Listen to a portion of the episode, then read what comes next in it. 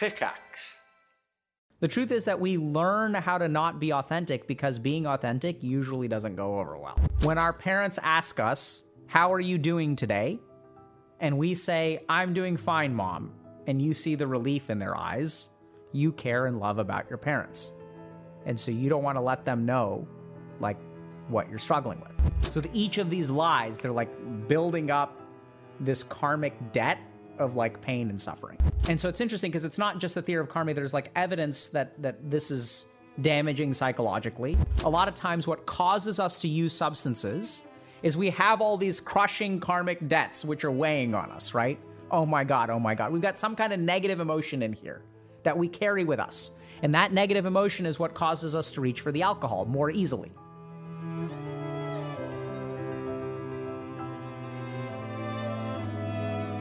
So this is a tweet that someone sent me. Um, I think from Shawn Mendes, who I understand is a a mu- musical artist of quite a bit of success. I believe. I'm not too sure. Not too familiar with their work. So sometimes I ask myself what it is that I should be doing with my life, and what I always hear in return is to tell the truth, to be the truth. I feel like that's a hard thing to do, though. I'm afraid that if people know and see the truth, they might think less of me they might become bored of me. So, in those moments of feeling low, I either put on a show or hide. The truth is, in current form, is a 23 year old who constantly feels like he's either flying or drowning. Maybe that's just what it is to be in your 20s. I don't know, or maybe that's just me. The truth is, I really do want to show up in the world as 100% true, honest, unique self and not care about what anyone thinks. Sometimes I do. Sometimes I really don't care what people think and I feel free. Most of the time, it's a struggle, though. That's the truth. The truth is, even with so much success, I still find it hard to feel like I'm not failing. Hyper focused on what I don't have, forget, forgetting to see all that I do. The truth is, I'm overwhelmed and overstimulated, lol. The truth is also that I'm okay.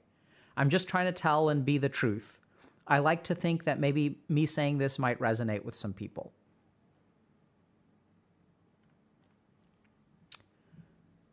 So I think there's a lot of good stuff in here. Right? So when I when I read this what I sort of hear is that people say be authentic. Right? People say don't care about what other people think. You do you. Haters going to hate.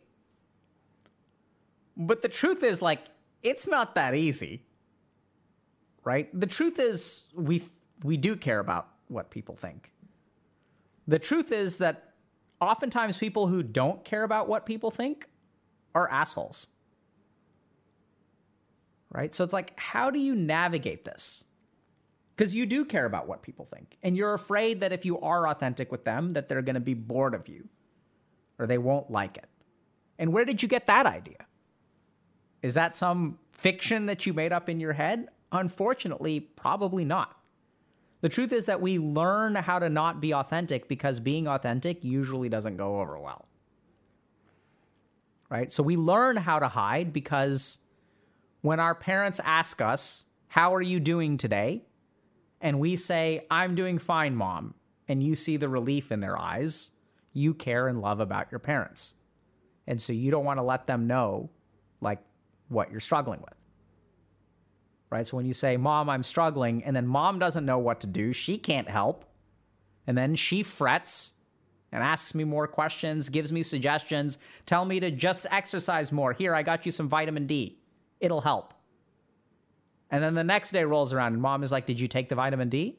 Is it helping yet? And then, like, she's trying so hard, she loves you so much. You don't want to disappoint her. Right? So you're like, Yeah, mom, it's really helping. I feel so much better already. And then she's like, oh, see the relief. Right? So why how do we learn to not be authentic? Because like it pays to not be authentic. Right? Oh, you're in a job interview. Why do you want to work here? Because I have crippling debt and I don't have a choice. Tell me a little bit about yourself. Are you excited to work here? Yeah. I'm so excited. I'm going to try to do the minimum amount of work possible and inflate my resume to try to negotiate for a good salary. right? How do we like being authentic is hard. Let's understand that. Let's understand that sometimes the world does not appreciate authenticity, right? And it's not just like the negative situations.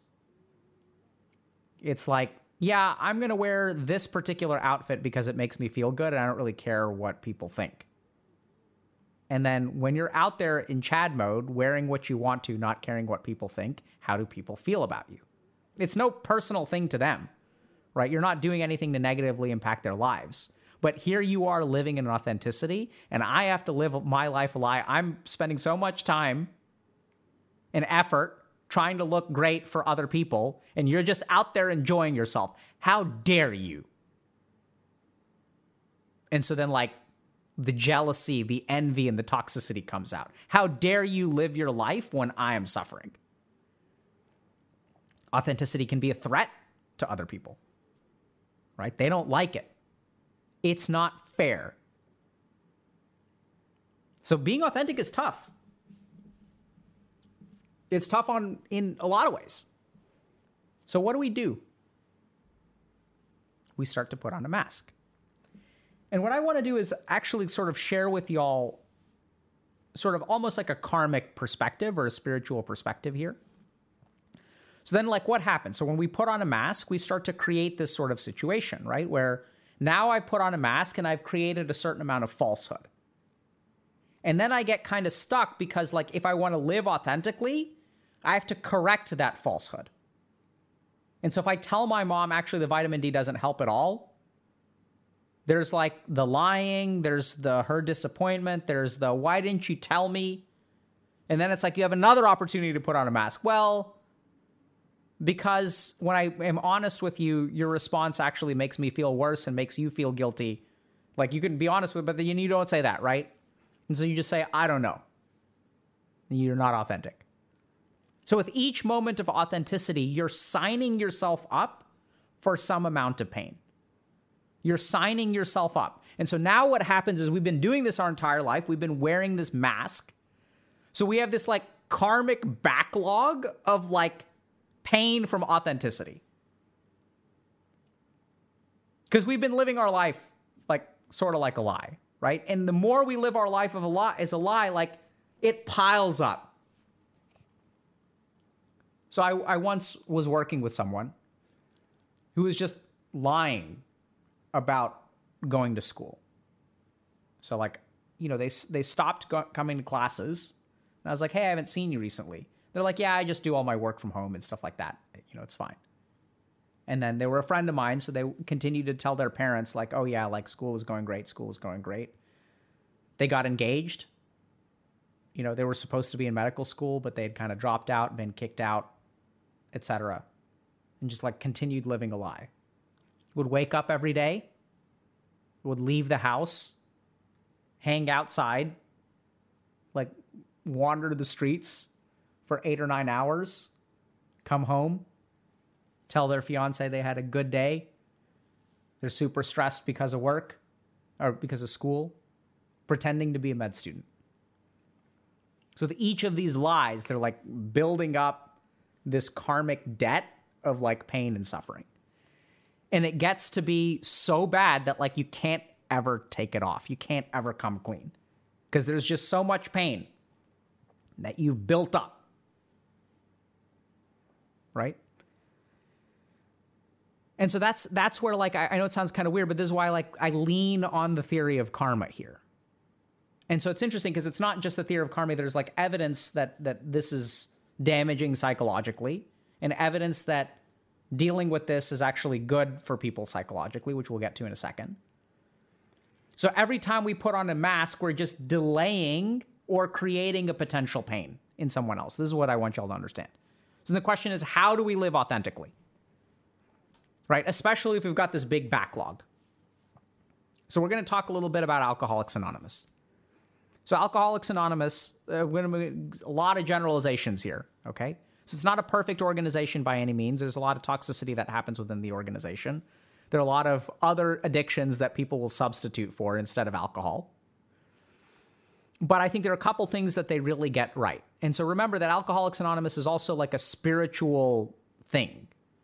So for some people, that really rubs them the wrong way because that spirituality turns into like religiosity and it co- turns into like a certain amount of forcing a particular perspective on other people onto other people. But I think there are elements of this that are spiritual that are really, really healthy. So Alcoholics Anonymous has this step called making amends. And this is really important because a lot of times what causes us to use substances is we have all these crushing karmic debts which are weighing on us, right? Oh my God, oh my God. We've got some kind of negative emotion in here that we carry with us. And that negative emotion is what causes us to reach for the alcohol more easily. And so, how does making amends help with sobriety? We don't really know, but it does. So, what someone who's, who's an AA does is they start making phone calls to people that they have wronged. All these karmic debts that they have racked up through their drinking.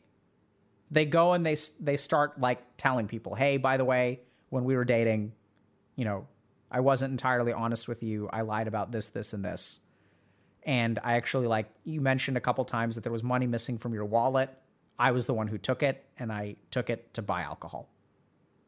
I apologize for that. I'd like to pay you back.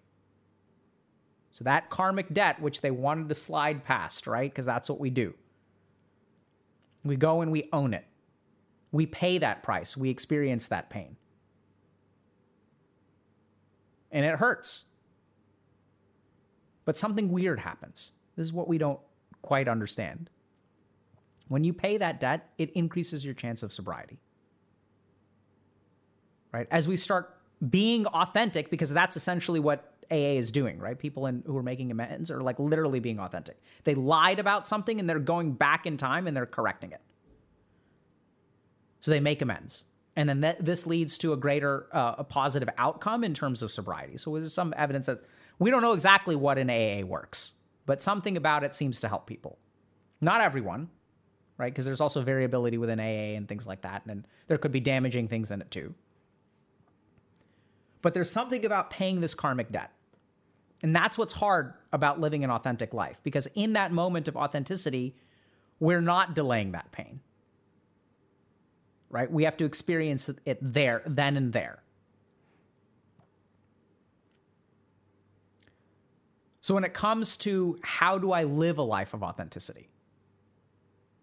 Right? So how do I take the mask off?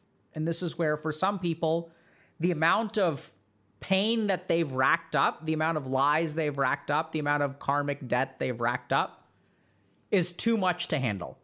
So you can't take the mask off and you can't be authentic, which is okay. I know it sounds kind of weird, but it's okay.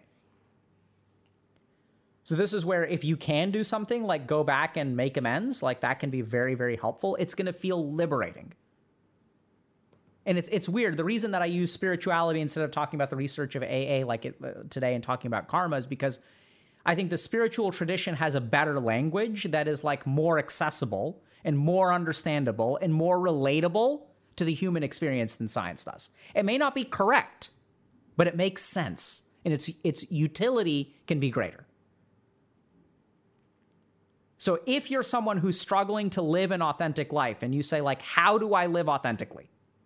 It comes down to moments. Even if you've got this backlog, don't worry, I'm not telling you to go and make amends and, and start living ra- radical authenticity. What you can start doing is stop accruing the karmic debt. That you can do today. Forget about all the crap that you have to pay back. Forget about telling your parents that you actually dropped out of school two years ago and you've been faking it. Right? Like, you don't have to do that yet. Don't worry. But you can start living authentically today. Then when they ask you when they call and they say, you know, how are you doing today? You can say, I'm really not doing well. Right? You can start there. So I'm going to give you guys a story. It's a little more, bit more of a fun story. So one of my teachers was a Swami. Okay? So a Swami is like a religious they're like a monk who's it's like the PhD equivalent of a monk. It's like a monk with a doctoral degree. So when you reach a certain level of like competence, basically like sort of the highest rank of monks, you become a swami. So even within the Hindu tradition, there are two kinds of priests. There are everyday priests who can get married, have bank accounts, have children. They perform religious rituals and stuff like that. It's like their job to be a priest. They're like a professional priest. And then the Swami is someone who's taken sannyas, which means they've given up their life. So they're not, they're mm-hmm. celibate. They don't own things. They're like fully devoted to spirituality.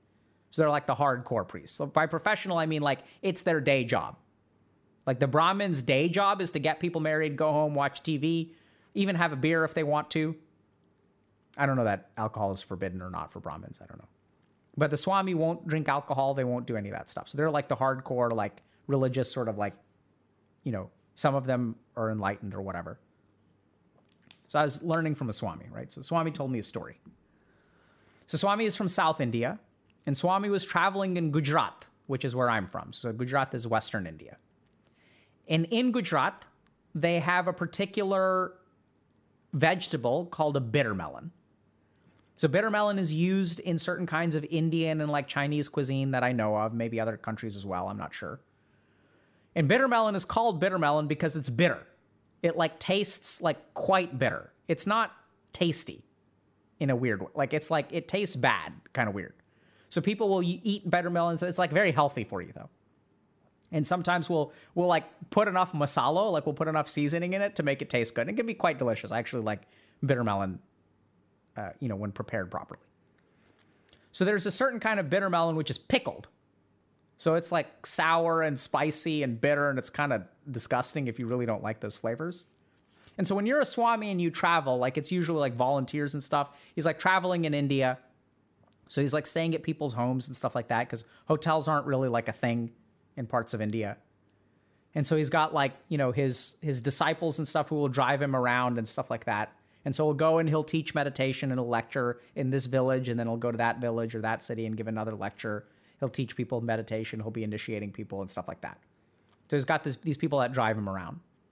So he's staying at someone's house, and they serve him dinner.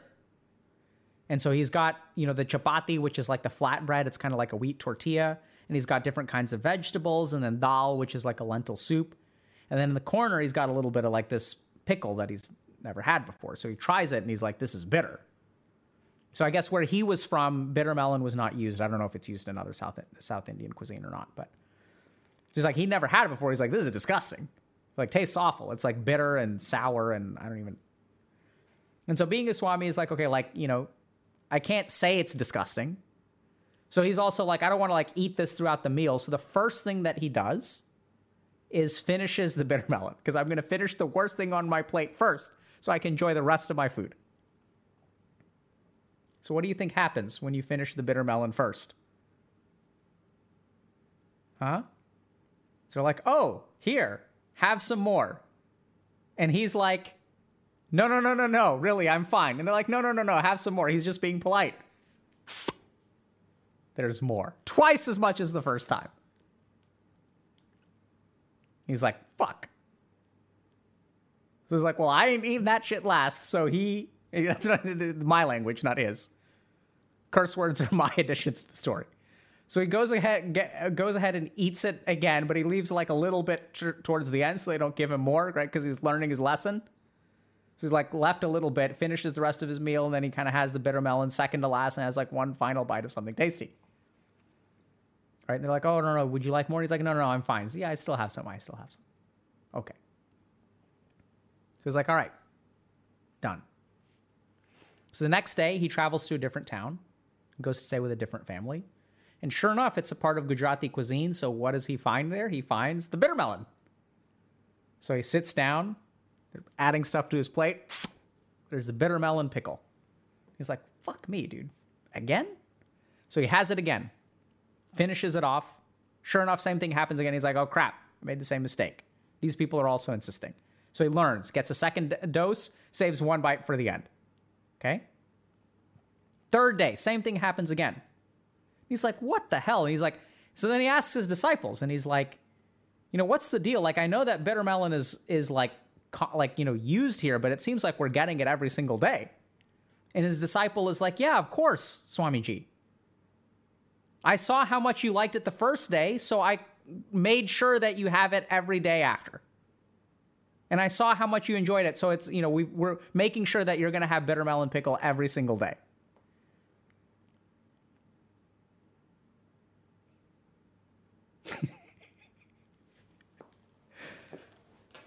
right?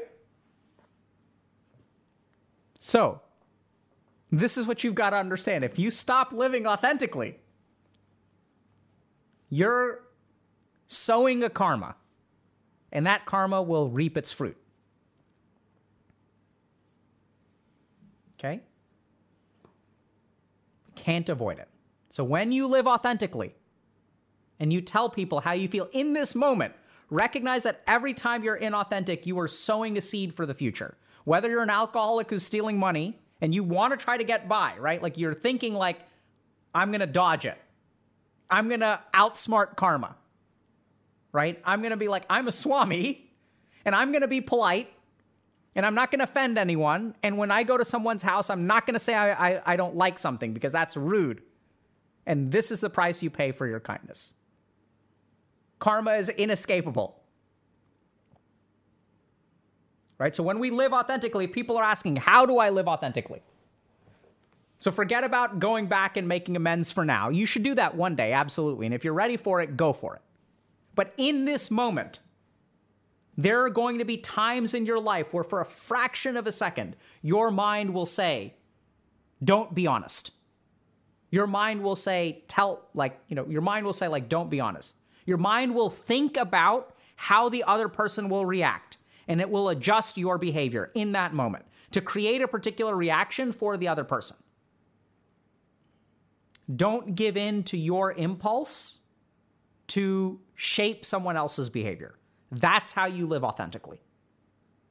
Like it's a, a moment of time where you know if I say this, this person will react this way. Therefore, I'm not going to say this, I'm going to say this instead, and then I will create their reaction. It is a manipulation and it is inauthentic.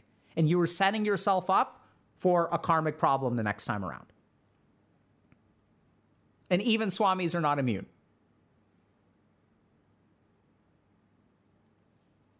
What if I want to be disrespectful? So, authenticity. So, this is important to understand. So, in the Hindu tradition, right? So, this is where, like, I'm not saying the Hindu tradition is right. I'm going to explain something from the Hindu tradition, a conclusion that some people in the Hindu tradition came to, and y'all decide whether this makes sense to you.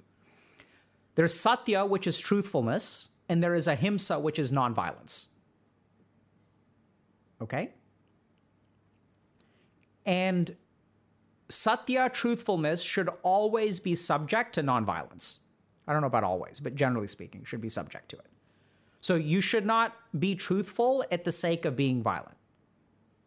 So if you're ever concerned about which one should I do, you should try to be nonviolent first. So you can share something. So it, like hurt and violence are two different things, right? So being disrespectful is about your intention.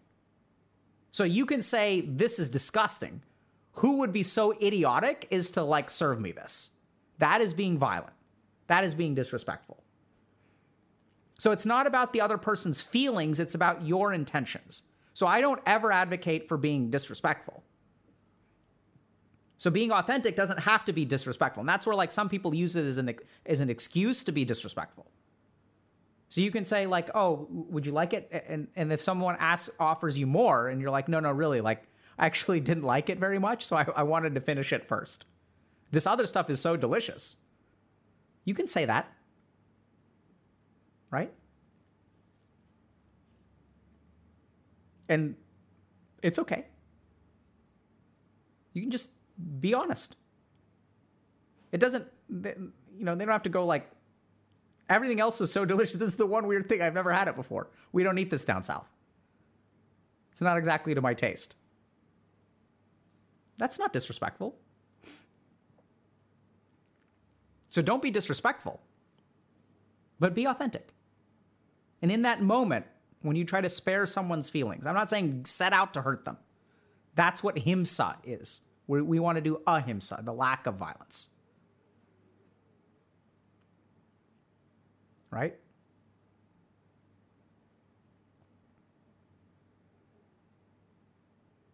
Yeah, what if someone is sensitive and you lie not to hurt them? So that's where like you can speak the truth and you should do it with compassion, but you can't necessarily control someone else's reaction. This is another huge problem that we run into with being inauthentic. Is we make ourselves responsible for other people's reactions. This is how abusive relationships persist. Because I learn that by being meek, I can keep someone from hitting me which may have a certain survival advantage, but over time, it's not a good long term strategy. Right? So when it comes to being authentic, like recognize that it may cause some amount of pain. So you should do everything that you can to try to minimize that pain, but you don't necessarily need to lie. So if your mom is giving you vitamin D and it's not working, right? So, like, there's language around that too. It's like learning how to be compassionate. Is the vitamin D helping? Not yet, mom. But I know that you do your homework. I know that you care about me and you told me to take it. So I'm going to take it every day if I have to until it works. Thank you so much.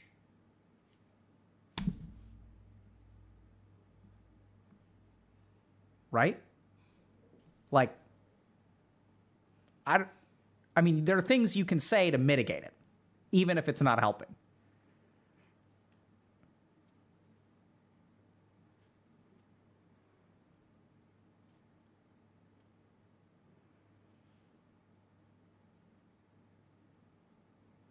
Just develop your soft skills, lol. It's not complicated. Like, so I, I'm hoping I can't detect sarcasm over the internet, but I'm not saying it's easy.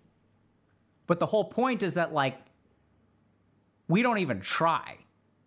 Right? So, what happens when you start living a life of inauthenticity is you dodge the bullet entirely. Like, that's why it's hard because we don't even try. Right? So, that's why you start with the smallest thing of authenticity and you try to ask yourself, how can I say what I'm about to say and be authentic and be compassionate? So, as you develop empathy, you can understand, like, just acknowledge where someone's coming from. right? So if someone like gets you strawberries that have nuts sprinkled on them and you're allergic to nuts and it's Valentine's Day and you've gone on dates for you've gone on 3 dates and now it's that awkward period in your relationship where there's a Valentine's Day that's come way too early. GG. Do you celebrate it or do you not celebrate it? And there's nuts on the strawberries and you're allergic. Someone's like, Did you enjoy the strawberries? How do you tell them that you're allergic? By sparing their feelings. Right? What do y'all think? You can say, I know it's going to sound insane, but I'm actually allergic. It's such a thoughtful gift. And never in my life have I regretted being allergic because those strawberries looked amazing. And it's clear that you put a lot of thought into them. And it's like, I've never wanted to be able to eat these nuts more than now right? Like you can still say something. You can honor their gesture.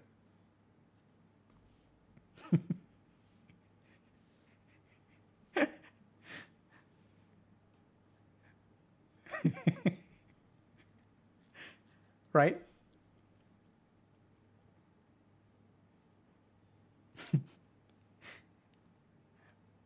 okay.